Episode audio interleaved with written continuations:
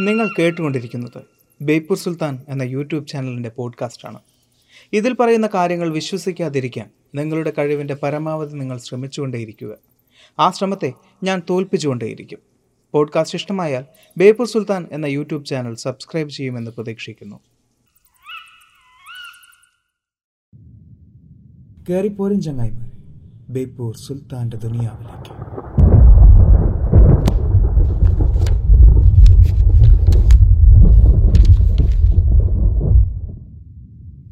Bram സ്റ്റോക്കറുടെ Dracula. അധ്യായം പതിനേഴ്. ഡോക്ടർ സീവേഡിന്റെ ഡയറി. ഒരു തുടർച്ച. ഞങ്ങൾ ബേർക്ക്ലി ഹോട്ടലിലെത്തിയപ്പോൾ വാൻ ഹെൽസിംഗിന്റെ പേരിൽ ഒരു ടെലഗ്രാം ഉണ്ടായിരുന്നു. ഒരു പ്രധാന വാർത്ത. ഞാൻ തീവണ്ടി മാർഗം അങ്ങോട്ട് വരുന്നു. ജോനാഥൻ വൈറ്റ് പോയിരിക്കുകയാണ്. Mina Harker. പ്രൊഫസർക്ക് ഉത്സാഹമായി. എന്ത് നല്ല സ്ത്രീയാണ് മാഡം മീന. ഉത്തമ കുടുംബിനിയാണവർ. അവർ വരുമ്പോൾ സ്വീകരിക്കാൻ ഞാനുണ്ടാവില്ല. ജോൺ നിങ്ങൾ തന്നെ സ്റ്റേഷനിൽ പോയി അവരെ സ്വീകരിച്ച് വീട്ടിലെത്തിക്കണം. ജോനാഥൻ വിദേശയാത്രക്കിടയിലും മീന വൈബിയിൽ വെച്ചും എഴുതിയ ഡയറിയുടെ പകർപ്പുകൾ പ്രൊഫസർ എനിക്ക് തന്നു. ഇത് വായിച്ചു പഠിക്കണം അദ്ദേഹം പറഞ്ഞു. ഞാൻ മടങ്ങി വരുമ്പോഴേക്കും വസ്തുതകളെല്ലാം നിങ്ങൾക്ക് ഹൃദ്യമായിരിക്കും. ഇത് സൂക്ഷിച്ചു വെക്കണം. വളരെ വിലപിടിപ്പുള്ള രേഖയാണത്. ഇന്നത്തെ അനുഭവത്തിന് ശേഷവും ഇത് വിശ്വസിക്കാൻ നിങ്ങൾ ബുദ്ധിമുട്ടും. കടലാസുകെട്ടിൽ കൈവച്ചുകൊണ്ട് അദ്ദേഹം തുടർന്നു. ഇതിന്റെ ഉള്ളടക്കം ഒന്നുകിൽ എന്റെയും നിങ്ങളുടെയും മറ്റു പലരുടെയും അവസാനത്തിന്റെ ആരംഭമായേക്കാം. അല്ലെങ്കിൽ ഭൂമിയെ വിറപ്പിക്കുന്ന ആ രക്ഷസിന്റെ മരണവാറുണ്ടും തുറന്ന മനസ്സോടെ എല്ലാം വായിച്ചു നോക്കുക. ഇതോടൊപ്പം വല്ലതും കൂട്ടിച്ചേർക്കാനുണ്ടെങ്കിൽ അതുമാകാം. ഈ സംഭവവുമായി ബന്ധപ്പെട്ട ഒരു ഡയറി നിങ്ങൾ സൂക്ഷിക്കുന്നുണ്ടല്ലോ. നമ്മൾ ഒത്തുചേരുമ്പോൾ എല്ലാം പരിശോധിക്കണം. പ്രൊഫസർ യാത്രയ്ക്ക് തയ്യാറായി. ലിവർപൂൾ സ്ട്രീറ്റിലേക്ക് പോയി. ഞാൻ പാഡിംഗ്ടൺ സ്റ്റേഷനിലെത്തിയപ്പോൾ തീവണ്ടി വരാൻ പതിനഞ്ച് മിനിറ്റ് കൂടിയുണ്ടായിരുന്നു മറ്റേത് സ്റ്റേഷനിലും എന്നതുപോലെ പാഡിംഗ്ടണിലും തീവണ്ടി വന്നപ്പോഴത്തെ തിരക്ക് പെട്ടെന്ന് ഒഴിഞ്ഞുപോയി. എന്റെ അതിഥിയെ കാണാഞ്ഞ് വിഷമിച്ച് നിൽക്കെ സുന്ദരിയായ ഒരു പെൺകുട്ടി അടുത്തു വന്നു. എന്നെ ആകപ്പാടെ ഒന്ന് നോക്കിയിട്ട് ചോദിച്ചു ഡോക്ടർ സീവേഡല്ലേ നിങ്ങളല്ലേ മിസ്സസ് മീനഹാക്കർ? ഞാൻ ചോദിച്ചു. നിങ്ങളെക്കുറിച്ച് ലൂസി എഴുതിയത് ഞാൻ വായിച്ചു. എന്റെ കരം ഗ്രഹിച്ച് അവൾ പറഞ്ഞു. താങ്കളെക്കുറിച്ചും എന്റെ ലൂസി പറഞ്ഞു കേട്ടിട്ടുണ്ട്. പക്ഷേ അവൾ പെട്ടെന്ന് നിർത്തി. ആ മുഖം തുടുത്തു.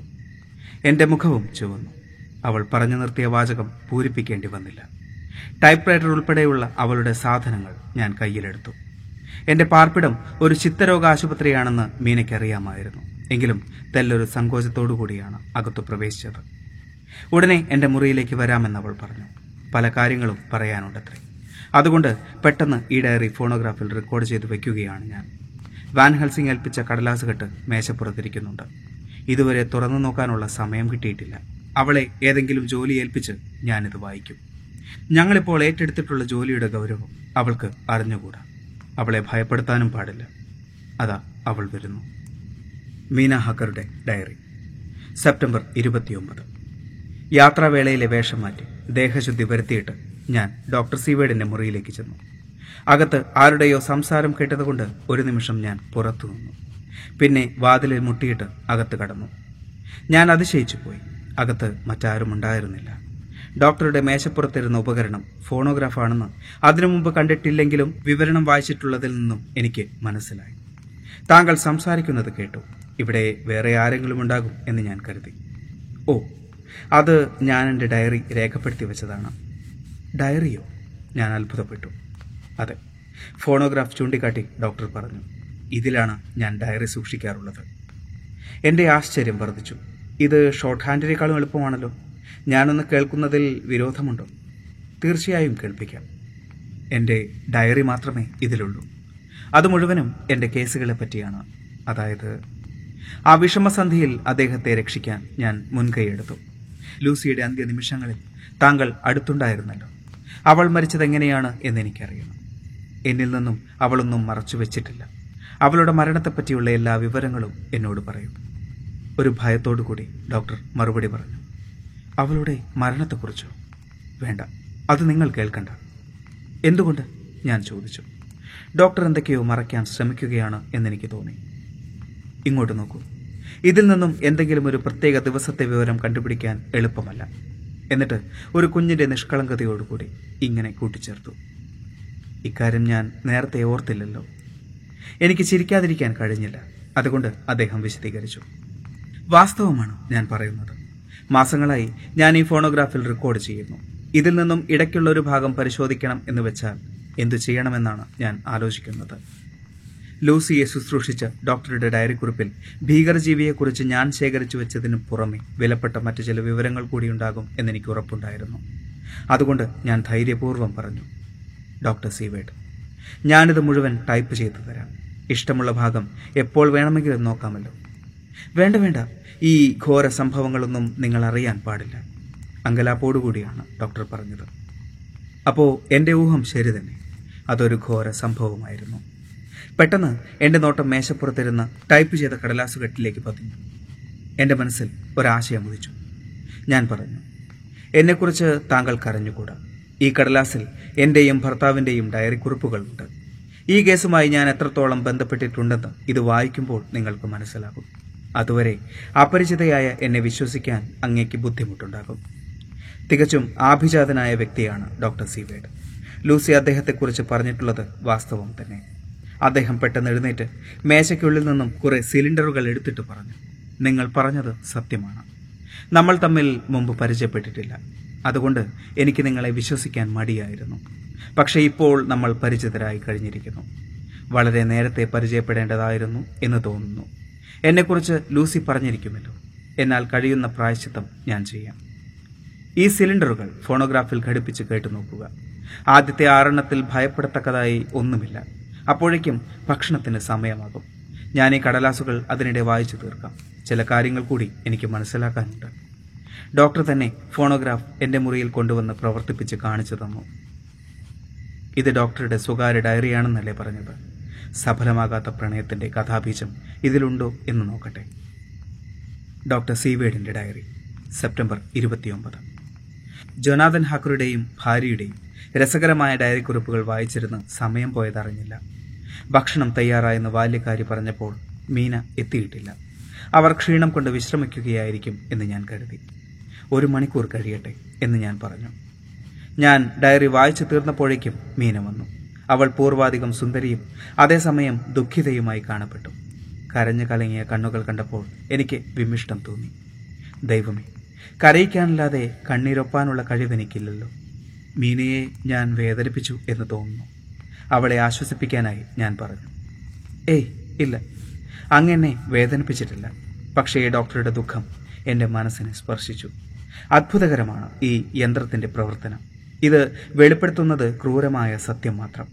താങ്കളുടെ ഹൃദയവേദന എനിക്ക് മനസ്സിലായി. വേദനിക്കുന്ന ആത്മാവിന്റെ തേങ്ങൽ ഞാൻ അറിഞ്ഞു. മറ്റൊരാൾ ഇത് കേൾക്കാനിട വരരുത് എന്നാണ് എന്റെ ആഗ്രഹം. അതുകൊണ്ട് ഇത് മുഴുവൻ ഞാൻ കടലാസിലാക്കിയിട്ടുണ്ട്. ആരും ഒരിക്കലും ഇതൊന്നും അറിയാൻ പാടില്ല. ഞാൻ സാവധാനം പറഞ്ഞു. അവൾ എന്റെ കയ്യിൽ തലോടി ആശ്വസിപ്പിച്ചു. അത് സാരമില്ല. അറിയേണ്ടവർ അറിഞ്ഞല്ലേ പറ്റൂ. എന്തിനറിയണം? ഞാൻ ചോദിച്ചു. ദാരുണമായ ഒരു കഥയുടെ മർമ്മമാണത്. എന്റെ ലൂസിയുടെ മരണത്തിന്റെ കാരണമായ ദുഷ്ടശക്തികളുമായുള്ള പോരാട്ടത്തിന് കിട്ടാവുന്ന വിവരങ്ങളെല്ലാം ശേഖരിക്കണം. കിട്ടാവുന്ന സഹായമെല്ലാം സ്വീകരിക്കുകയും വേണം. ഈ നിഗൂഢതയിലേക്ക് വെളിച്ചം വീശാൻ അങ്ങയുടെ ഫോണോഗ്രാഫ് ഡയറി സഹായകമാണ്. സെപ്റ്റംബർ ഏഴ് വരെയുള്ള വിവരങ്ങളാണ് ഇതിൽ നിന്നും എനിക്ക് കിട്ടിയത്. ഇരുപത്തിനാല് മണിക്കൂറും ഇതേക്കുറിച്ചുള്ള വിവരങ്ങൾ ശേഖരിക്കുന്നതിൽ മുഴുകിയിരിക്കുകയാണ് ഞാനും ജൊനാഥനുമെന്ന് അങ്ങേക്കറിയാമോ? ഇതിനു വേണ്ടിയാണ് ജൊനാഥൻ വൈറ്റ് ബിയിൽ പോയത്. നമുക്കിടയിൽ ഇനി രഹസ്യങ്ങളൊന്നുമില്ല ഒറ്റയ്ക്ക് ഇരുട്ടിൽ തപ്പുന്നതിനേക്കാൾ പരസ്പര വിശ്വാസത്തോടുകൂടി ഒന്നിച്ച് പ്രവർത്തിക്കുന്നതാണ് ഉദ്ദിഷ്ട സാധ്യത്തിന് നല്ലത്. അവളുടെ ധൈര്യവും അഭിപ്രായ സ്ഥിരതയും അഭിനന്ദനീയമായി തോന്നി. നിങ്ങളുടെ ഇഷ്ടം പോലെ ചെയ്തോളൂ. ഇതുവരെ കേട്ടതിനേക്കാൾ ഭയാനകമാണ് ഇനി കേൾക്കാനുള്ള കഥകൾ. ലൂസിയെക്കുറിച്ച് ഇത്രയും മനസ്സിലാക്കിയ നിങ്ങൾക്ക് ബാക്കിയുള്ളതുകൂടി താങ്ങാനുള്ള കരുത്തുണ്ടാകട്ടെ എന്ന് ഞാൻ ദൈവത്തോട് പ്രാർത്ഥിക്കാം. അവസാനം നമുക്ക് മനഃശാന്തി ലഭിക്കാതിരിക്കില്ല. വരും ആഹാരം കഴിക്കാം. ഇനിയുള്ള ജോലി കടുപ്പമേറിയതാണ്. ശരീരത്തിനും മനസ്സിനും ശക്തിയുണ്ടെങ്കിലേ അത് നിറവേറ്റാനാകൂ. മീന ഹാക്കറുടെ ഡയറി. സെപ്റ്റംബർ ഇരുപത്തിയൊമ്പത്. ഭക്ഷണം കഴിഞ്ഞു. ഞാൻ ഡോക്ടർ സീവേഡിന്റെ മുറിയിൽ ചെന്നു. അദ്ദേഹം ഫോണോഗ്രാഫ് എടുത്തുകൊണ്ടുവന്നു. ഞാൻ ടൈപ്പ് റൈറ്ററുമായി അടുത്തിരുന്നു. ഫോണോഗ്രാഫിന്റെ പ്രവർത്തനം നിയന്ത്രിക്കുന്നത് എങ്ങനെയെന്ന് പറഞ്ഞു തന്നിട്ട് അദ്ദേഹം കസേരയിൽ പുറംതിരിഞ്ഞിരുന്ന് വായിക്കാൻ തുടങ്ങി. ലൂസിയുടെ അന്ത്യനിമിഷങ്ങൾ വിവരിച്ചത് ഫോണോഗ്രാഫിൽ കേട്ടപ്പോൾ ഞാൻ ഭയന്നു പോയി അതുകണ്ട് അമ്പരെന്ന ഡോക്ടർ അലമാരയിൽ നിന്നും ഒരു കുപ്പിയെടുത്ത് കുറച്ച് ബ്രാൻഡി എനിക്ക് തന്നു. ഏതാനും നിമിഷം കഴിഞ്ഞപ്പോൾ എന്റെ പാരവശ്യം മാറി. എങ്കിലും കേട്ടറിഞ്ഞ ഘോര വിപത്തുകളുടെ സ്മരണ തലച്ചോറിനെ മരവിപ്പിച്ച് കളഞ്ഞു. ലൂസിയുടെ ആത്മാവിന് അവസാനം മോക്ഷം ലഭിച്ചുവല്ലോ എന്നത് മാത്രമാണ് ഒരാശ്വാസം. ട്രാൻസിൽവാനിയയിൽ വെച്ച് ജോനാഥനുണ്ടായ അനുഭവത്തെക്കുറിച്ച് അറിയാവുന്നതുകൊണ്ട് മാത്രം ഇതെല്ലാം വിശ്വസിക്കാൻ എനിക്ക് സാധിച്ചു. ഡോക്ടർ വാൻ ഹെൽസിംഗും ജനാദനും വരുമ്പോൾ ടൈപ്പ് ചെയ്ത ഈ കടലാസുകൾ വായിച്ച് ഭാവി പരിപാടികൾ നിശ്ചയിക്കാം. അതിന് സംഭവങ്ങളുടെയെല്ലാം ക്രമം തെറ്റാതെയുള്ള വിവരണം ആവശ്യമാണ്. ആർദർ പ്രഭുവും മിസ്റ്റർ മോറിസും വരുമല്ലോ. അവരും ഇത് വായിക്കട്ടെ. ഡോക്ടർ സീവേഡിന്റെ ഡയറിയുടെ മൂന്ന് കോപ്പികൾ ഞാൻ എടുത്തു. അതിനിടെ ഡോക്ടർ രോഗികളെ സന്ദർശിച്ച് മടങ്ങിയെത്തി. എക്സിറ്റർ റെയിൽവേ സ്റ്റേഷനിൽ വെച്ച് തീവണ്ടി പുറപ്പെടുന്നതിന് മുമ്പ് ഏതോ പത്രം വായിച്ച് പ്രൊഫസർ വാൻ ഹെൽസിംഗ് അമ്പരന്നതായി ജോനാഥൻ എഴുതിയത് ഞാൻ ഓർക്കുന്നു. ഡോക്ടർ സീവേഡിനോട് ആ ദിവസത്തെ പത്രം ചോദിച്ചു വാങ്ങി. ഞാൻ എന്റെ മുറിയിലേക്ക് പോയി. വെസ്റ്റ് മിനിസ്റ്റർ ഗസറ്റിലും പാൾമാൾ ഗസറ്റിലും വന്ന വാർത്തകൾ ഞാൻ വെട്ടിയെടുത്ത് സൂക്ഷിച്ചത് ഡ്രാക്കുള പ്രഭു കരക്കിറങ്ങിയ ദിവസം. വൈറ്റ് ബിയിലുണ്ടായ സംഭവങ്ങളെക്കുറിച്ച് മനസ്സിലാക്കാൻ ഞങ്ങളെ സഹായിച്ചിട്ടുണ്ട്. അതുപോലെ ഈ വാർത്തയും ചിലപ്പോൾ ഉപകരിച്ചേക്കാം. ഡോക്ടർ സീവേഡിന്റെ ഡയറി സെപ്റ്റംബർ മുപ്പത്. മിസ്റ്റർ ജോനാഥൻ ഒൻപത് മണിക്ക് വന്നു. അസാമാന്യ ബുദ്ധിമാനാണെന്ന് കണ്ടാൽ അറിയാം അതിനൊത്ത പ്രസരിപ്പുമുണ്ട്. ഡയറിയിൽ എഴുതിയത് ശരിയാണ് എങ്കിൽ ധീരതയുടെ കാര്യത്തിൽ ഒട്ടും പിന്നോക്കമല്ല. ജനാല വഴി രണ്ട് തവണ പുറത്തിറങ്ങിയതിനെക്കുറിച്ച് ഓർക്കുമ്പോൾ തന്നെ രോമാഞ്ചമുണ്ടാകുന്നു. ഇതെല്ലാം വായിച്ചപ്പോൾ പൗരുഷത്തിന്റെ മൂർത്തീഭാവമായ ഒരു യുവാവിനെയാണ് ഞാൻ പ്രതീക്ഷിച്ചത്. ഇപ്പോഴെന്റെ മുന്നിലിരിക്കുന്ന ശാന്തനും സൗമ്യനുമായ മാന്യദേഹത്തെയല്ല. ഭക്ഷണം കഴിഞ്ഞ് ജോനാഥനും ഭാര്യയും അവരുടെ മുറിയിലേക്ക് പോയി. കുറച്ചു കഴിഞ്ഞപ്പോൾ അവിടെ ടൈപ്പ്റൈറ്റർ ശബ്ദിക്കുന്നത് കേട്ടു. കിട്ടിയ ഓരോ തെളിവും ക്രമം തെറ്റാതെ രേഖപ്പെടുത്തി വെക്കുകയാണ് മീന. വൈറ്റ് ബിയിൽ നിന്നും പെട്ടികൾ ലണ്ടനിലേക്ക് അയച്ച ഏജന്റുമാരുടെ എഴുത്തുകൾ ജോനാഥൻ പരിശോധിച്ചെന്നും പറഞ്ഞു. എന്റെ ഈ ആശുപത്രിയോട് ചേർന്ന കെട്ടിടമാണ് പ്രഭുവിന്റെ ഒളിസങ്കേതമെന്ന് ഞാൻ അറിഞ്ഞില്ലല്ലോ. റൺഫീൽഡ് എന്ന മനോരോഗിയുടെ വിചിത്രമായ പെരുമാറ്റം ഡ്രാക്കുളയുടെ സന്ദർശനവുമായി ബന്ധപ്പെട്ടതാണെന്ന സൂചനകൾ ആരറിഞ്ഞു. ഈ കെട്ടിടം വാങ്ങുന്നത് സംബന്ധിച്ച് എഴുത്തുകുത്തുകളുടെ പകർപ്പ് ഞങ്ങൾക്കും കിട്ടി. ഇതെല്ലാം യഥാസമയം അറിഞ്ഞിരുന്നുവെങ്കിൽ ലൂസിയുടെ ജീവൻ രക്ഷിക്കാമായിരുന്നു. ഇനി പറഞ്ഞിട്ട് എന്തു കാര്യം? വരാനുള്ളത് വഴിയിൽ തങ്ങില്ലല്ലോ. പ്രഭുവിന്റെ പോക്കുവരവുമായി റൺഫീൽഡിന്റെ അസുഖത്തിന് ബന്ധമുണ്ടെന്നും അയാളെ എപ്പോഴും നിരീക്ഷിച്ചുകൊണ്ടിരിക്കണമെന്നും ജൊനാഥൻ പറയുന്നു. ഡയറിയിലെ വിവരങ്ങളുമായി ഞാൻ ഒത്തുനോക്കട്ടെ. ഞാൻ റെൻഫീൽഡിന്റെ മുറിയിൽ ചെന്നപ്പോൾ അയാൾ കയ്യും കെട്ടി വെറുതെ ചിരിച്ചുകൊണ്ട് ശാന്തമായി ഇരിക്കുകയായിരുന്നു ഭ്രാന്തുള്ളതിന്റെ യാതൊരു ലക്ഷണവുമില്ലായിരുന്നു.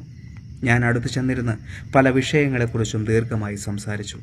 എല്ലാറ്റിനും അയാൾ സൗമ്യമായി മറുപടി പറഞ്ഞു. അതിനിടെ തനിക്ക് വീട്ടിൽ പോകണമെന്ന ആവശ്യവും ഉന്നയിച്ചു. മുമ്പൊരിക്കലും ഇക്കാര്യം പരാമർശിച്ചിട്ടേയില്ല. ആവശ്യപ്പെട്ടാൽ ഉടനെ തന്നെ വിട്ടയക്കാമെന്ന വിശ്വാസം അയാൾക്കുണ്ടായിരുന്നു എന്ന് തോന്നി. ജോനാഥനുമായി സംസാരിക്കുകയും ഡ്രാക്കുളയുടെ സന്ദർശനവുമായി ബന്ധപ്പെട്ടാണ് ഇയാൾക്ക് ഇളക്കമുണ്ടാകുന്നത് എന്ന സംശയം ഉന്നയിക്കുകയും ചെയ്തിട്ടില്ലായിരുന്നുവെങ്കിൽ അയാളുടെ ആവശ്യത്തിന് ഞാൻ വഴങ്ങിയേനെ. ഇപ്പോൾ ഞാൻ സംശയാലുവാണ്. എന്താണ് ഈ സൗമ്യഭാവത്തിന്റെ കാരണം? രക്ഷസ് അന്തിമമായി വിജയം നേടിയതിന്റെ ലക്ഷണമായിരിക്കുമോ? പ്രാണിഭോജിയായ ഈ മനോരോഗി ആശുപത്രിയിൽ നിന്നും പുറത്തു ചാടിയപ്പോൾ ചാപ്പലിന് മുന്നിൽ വെച്ച് തന്റെ യജമാനോട് സംസാരിക്കുന്നത് കേട്ടല്ലോ. ഇതും ഞങ്ങളുടെ സംശയം ബലപ്പെടുത്തുന്നു. എന്തായാലും ഈ അവസ്ഥയിൽ ഇയാളെ കൂടുതൽ ചോദ്യം ചെയ്യാൻ പാടില്ല. ഈ ശാന്തത ഒരുപക്ഷെ ആസന്നമായ പിരിയിളക്കത്തിന്റെ മുന്നോടിയാകാം. എപ്പോഴും സൂക്ഷിച്ചിരിക്കണമെന്ന് അറ്റൻഡർക്ക് നിർദ്ദേശം കൊടുത്തിട്ട് ഞാൻ തിരിച്ചു പോന്നു. ജോനാഥൻ ഹാക്കറുടെ ഡയറി സെപ്റ്റംബർ ഇരുപത്തിയൊമ്പത്. ലണ്ടനിലേക്കുള്ള തീവണ്ടിയിൽ വെച്ചാണ് ഇത് എഴുതുന്നത്. തന്റെ അധികാര പരിധിയിൽപ്പെട്ട എല്ലാ വിവരവും കൈമാറാൻ തയ്യാറാണെന്ന് കാണിച്ച് ബില്ലിംഗ്ടൺ അയച്ച സന്ദേശം കിട്ടിയപ്പോൾ നേരിട്ട് വൈറ്റ് ബിയിൽ നിന്നും ആവശ്യമുള്ള രേഖകൾ പരിശോധിക്കാൻ ഞാൻ നിശ്ചയിച്ചു. പ്രഭു ലണ്ടനിലേക്ക് അയച്ച ചരക്ക് ഏത് മാർഗത്തിലൂടെയാണ് ഉദ്ദിഷ്ട സ്ഥലത്തെത്തിയത് എന്ന് കണ്ടുപിടിക്കുകയാണ് എന്റെ ലക്ഷ്യം. എന്നിട്ട് വേണം അതിനെ കൈകാര്യം ചെയ്യുന്ന രീതി നിശ്ചയിക്കാൻ. ബില്ലിംഗ്ടൺ ജൂനിയർ എന്നെ സ്റ്റേഷനിൽ സ്വീകരിച്ച് അച്ഛന്റെ അടുത്തേക്ക് കൊണ്ടുപോയി. അന്ന് രാത്രി എനിക്കവിടെ തങ്ങാനുള്ള സൗകര്യവും ചെയ്തു തന്നു. യോക്ഷയറുകാരുടെ മര്യാദ പ്രസിദ്ധമാണ്. എനിക്ക് തിരക്കുണ്ടെന്നും കൂടുതൽ സമയം അവിടെ തങ്ങാനാവില്ല എന്നും അറിയാവുന്നതുകൊണ്ട് പെട്ടികൾ കയറ്റി അയച്ചത് സംബന്ധിച്ച കടലാസുകൾ ഓഫീസിൽ നിന്നും പ്രത്യേകം എടുത്തു വച്ചിരുന്നു. പ്രഭുവിന്റെ പ്രവൃത്തികളെക്കുറിച്ച് മനസ്സിലാക്കുന്നതിന് മുമ്പ് അതിലൊരെണ്ണം അയാളുടെ മേശപ്പുറത്ത് കണ്ടതോർക്കും പൈശാചികമായ തന്റെ പ്രവൃത്തികളുടെ വിശദാംശങ്ങൾ പോലും അയാൾ തയ്യാറാക്കി വെച്ചിരുന്നു. പ്രതിബന്ധങ്ങളെല്ലാം മുൻകൂട്ടി കണ്ട് അവയ്ക്കെതിരെ മുൻകരുതലുകൾ എടുത്തിരുന്നു. അങ്ങനെ തന്റെ ലക്ഷ്യം തലനാരിഴ വ്യത്യാസമില്ലാതെ നിറവേറ്റപ്പെടണമെന്ന് അയാൾ ഉറപ്പുവരുത്തി. കാട്ടർ പീറ്റേഴ്സൺ അയച്ച കത്ത് അവരുടെ മറുപടി കപ്പൽ മാർഗം അയച്ച ചരക്കിന്റെ ഇൻവോയ്സ് എന്നീ രേഖകളുടെ പകർപ്പുകൾ ഞാൻ എടുത്തു. അൻപത് പെട്ടി സാധാരണമാണ് പരീക്ഷണത്തിനും പരിശോധനയ്ക്കുമായി എന്നാണ് ഇൻവോയ്സിൽ ചേർത്തിരിക്കുന്നത്. മിസ്റ്റർ ബില്ലിംഗ്ടണിൽ നിന്നും കൂടുതൽ വിവരങ്ങൾ ലഭ്യമല്ലാത്തതുകൊണ്ട് ഞാൻ തുറമുഖത്തിലെയും കസ്റ്റംസിലെയും ഉദ്യോഗസ്ഥന്മാരുമായി സംസാരിച്ചു. കപ്പൽ കരയ്ക്കടുത്തപ്പോഴുണ്ടായ പ്രകൃതിക്ഷോഭം അവർക്ക് ഓർമ്മയുണ്ട്. അൻപത് പെട്ടി മണ്ണ് എന്നതിലുപരി ചരക്കിനെക്കുറിച്ച് അവർക്ക് വേറെ ഒന്നും അറിഞ്ഞുകൂടാ. അവരുടെ സഹായത്തോടുകൂടി അൻപത് പെട്ടികളും തീവണ്ടിയിൽ കയറ്റിയ തൊഴിലാളികളോട് ഞാൻ സംസാരിച്ചു. പെട്ടികളെല്ലാം തീവണ്ടിയിൽ കിങ്സ് ക്രോസ് സ്റ്റേഷനിലേക്ക് അയച്ചിട്ടുണ്ട്. ഹോ എന്തൊരു ഭാരമായിരുന്നു. ചങ്ക് വെള്ളമായി പോയി. അതിന് തക്ക കൂലി കിട്ടിയതുമില്ല എന്ന പരാതിയാണ് അവർക്ക്. ഒരു ചെറിയ തുക കൊടുത്ത് പരാതിക്ക് പരിഹാരം കണ്ട് ഞാൻ യാത്ര പറഞ്ഞു. സെപ്റ്റംബർ മുപ്പത്. രാവിലെ കിങ്സ് ക്രോസ് സ്റ്റേഷനിലെ മാസ്റ്ററെ പരിചയപ്പെട്ടു. ആ നല്ല മനുഷ്യൻ പാഴ്സലുമായി ബന്ധപ്പെട്ട ഉദ്യോഗസ്ഥരുടെ സഹായം ഉറപ്പുവരുത്തി. ഇൻവോയ്സ് പ്രകാരമുള്ള അൻപത് പെട്ടികളും ഇവിടെ എത്തിച്ചേർന്നിട്ടുണ്ട്. ഇവിടെ ചുമട്ടുകാരുടെ ദാഹം തീർക്കാനുള്ള വക ഞാൻ കൊടുത്തു. അവിടെ നിന്നും കാട്ട പീറ്റേഴ്സൺ കമ്പനിയുടെ ഓഫീസിലേക്കാണ് ഞാൻ പോയത്. നാൾ വഴി രജിസ്റ്റർ നോക്കി ചരക്കുകൾ കാർഫാക്സിലേക്ക് വണ്ടിയിലാണ് എത്തിച്ചതെന്ന് അവർ പറഞ്ഞു. ചരക്കിന്റെ പ്രത്യേക സ്വഭാവം കാരണം അന്നത്തെ ജോലിയുടെ കാര്യം വണ്ടിക്കാർ മറന്നിരുന്നില്ല. കാശ് കൊടുത്തപ്പോൾ ഏത് സഹായത്തിനും അവർ സന്നദ്ധരായി. അവർ പറഞ്ഞു എന്റെ ഈശോയെ ഇങ്ങനെ ഒരു പഴഞ്ചൻ കെട്ടിടം ഞാൻ കണ്ടിട്ടേയില്ല. മുട്ടറ്റം പൊടിയിൽ മൂടി കിടക്കുകയാണല്ലോ. എന്തൊരു നാറ്റം. വല്ലവിധനെയും പെട്ടിയെല്ലാം ചാപ്പലിൽ അടുക്കിയിട്ട് ഞങ്ങൾ ജീവനും കൊണ്ടോടി അല്ലെങ്കിൽ ശ്വാസം മുട്ടി ചത്തുപോയേനെ. ഒരു കാര്യം എനിക്ക് തീർച്ചയായി. വർണായിൽ നിന്നും ഡിമിറ്റർ എന്ന കപ്പലിൽ വൈറ്റ് ബീ തുറമുഖത്തിലെത്തിയ പെട്ടികൾ കാർഫാക്സിലെ ചാപ്പലിൽ സുരക്ഷിതമായി എത്തിച്ചേർന്നിട്ടുണ്ട്. ഡോക്ടർ സീവേഡിന്റെ ഡയറിയിൽ പറഞ്ഞതുപോലെ പിന്നീട് എങ്ങോട്ടെങ്കിലും മാറ്റിയിട്ടില്ല എങ്കിൽ അൻപതെണ്ണവും ഇപ്പോൾ അവിടെ തന്നെ ഉണ്ടാവണം. റൺഫീൽഡിന്റെ ആക്രമണത്തിന് വിധേയരായ ചുമട്ടുകാർ പെട്ടികൾ കൊണ്ടുപോയത് എവിടേക്കാണ് എന്നറിയണം. മീനയ്ക്കും എനിക്കും പകൽ പിടിപ്പത് പണിയുണ്ടായിരുന്നു. കടലാസുകളെല്ലാം യഥാക്രമം അടുക്കി വെച്ചു.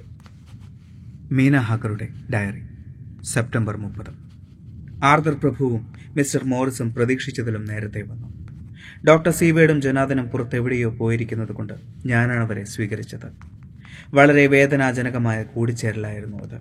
ആഴ്ചകൾക്ക് മുമ്പ് ലൂസി എന്നോട് പറഞ്ഞിരുന്നതെല്ലാം ആ നിമിഷം ഞാൻ ഓർത്തുപോയി. എന്നെ വാനോളം പുകഴ്ത്തിയാണ് പ്രൊഫസർ സംസാരിച്ചതെന്ന് മോറിസ് പറഞ്ഞു. ലൂസിയെ സംബന്ധിക്കുന്ന കാര്യങ്ങൾ ഞാൻ എത്രത്തോളം മനസ്സിലാക്കിയിട്ടുണ്ടെന്ന് പാവങ്ങൾ കരഞ്ഞുകൂടാ. അതുകൊണ്ട് അവർ അക്കാര്യം പരാമർശിക്കാൻ മടിച്ചു. ഈ നിമിഷം വരെയുള്ള എല്ലാ വിവരങ്ങളും അവരെ ധരിപ്പിക്കണമെന്ന് എനിക്ക് തോന്നി. ലൂസിയുടെ മരണസമയത്ത് അവരിരുവരും അടുത്തുണ്ടായിരുന്നുവെന്ന് ഡോക്ടർ സീവേഡിന്റെ ഡയറിയിൽ ഞാൻ വായിച്ചിരുന്നു. അതുകൊണ്ട് ഞാനും എന്റെ ഭർത്താവും തയ്യാറാക്കി വെച്ചിരുന്ന എല്ലാ കടലാസുകളുടെയും പകർപ്പുകൾ അവർക്ക് വായിക്കാൻ കൊടുത്തു. എല്ലാം കൂടി ഒരു കെട്ടുണ്ടായിരുന്നു. അത് മറച്ചു നോക്കിയിട്ട് ആർദർ ചോദിച്ചു മിസ്സസ് ജോനാഥൻ ഇതെല്ലാം നിങ്ങൾ എഴുതിയതാണോ? ഞാൻ തലകുലുക്കി.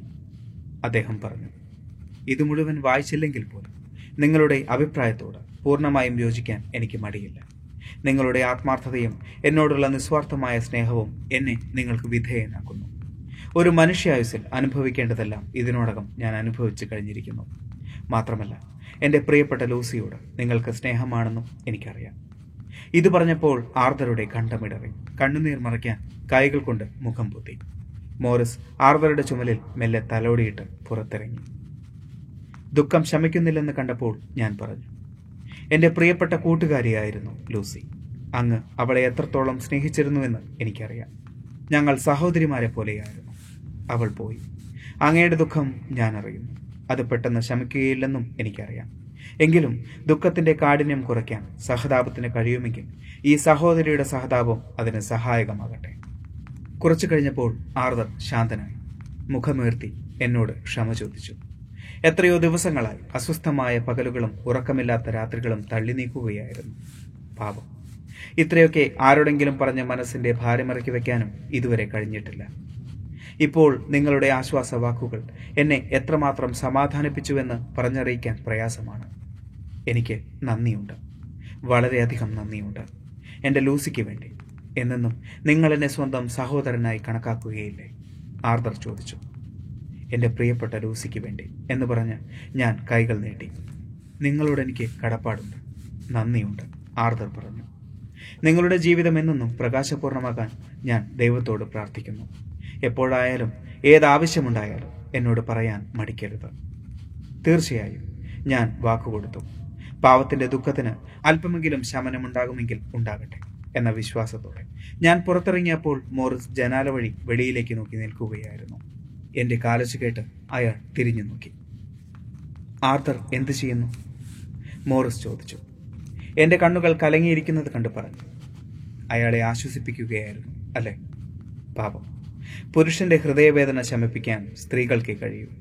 കഷ്ടം. അയാൾ ഒറ്റയ്ക്കായിപ്പോയി. മോറിസിനും ഹൃദയവേദനയുണ്ടെന്നും അദ്ദേഹം അത് പുറത്തു കാട്ടാതെ ധൈര്യം നടിക്കുകയാണെന്നും എനിക്ക് മനസ്സിലായി. എന്റെ ഡയറിക്കുറിപ്പുകൾ വായിക്കുമ്പോൾ അദ്ദേഹത്തിന് മനസ്സിലാകും. അതുകൊണ്ട് ഞാൻ പറഞ്ഞു ഹൃദയവേദനയുള്ളവരെയെല്ലാം ആശ്വസിപ്പിക്കാൻ എനിക്ക് കഴിയണേ എന്നാണ് എന്റെ പ്രാർത്ഥന. എന്നെ താങ്കളുടെ ബന്ധുവായി കരുതി സാന്ത്വനം ആവശ്യമുള്ളപ്പോൾ സമീപിക്കുമല്ലോ. ഞാനിങ്ങനെ പറയാനുള്ള കാരണം എന്താണ് എന്ന് കുറെ കഴിയുമ്പോൾ താങ്കൾക്ക് മനസ്സിലാകും. അദ്ദേഹത്തിന്റെ കണ്ണുകൾ നിറഞ്ഞു. ഇടറിയ ശബ്ദത്തിൽ സാവധാനം പറഞ്ഞു മോളെ ഈ സ്നേഹം ഞാൻ മരിക്കുവോളം മറക്കില്ല. അദ്ദേഹം തന്റെ സ്നേഹിതന്റെ അടുത്തേക്ക് പോയി. മോളെ അങ്ങനെയാണ് മോറിസ് ലൂസിയെ സംബോധന ചെയ്തിരുന്നത്. എത്ര നിസ്വാർത്ഥമായിരുന്നു ആ സ്നേഹം. പിൽക്കാല സംഭവങ്ങൾ അത് തെളിയിച്ചു.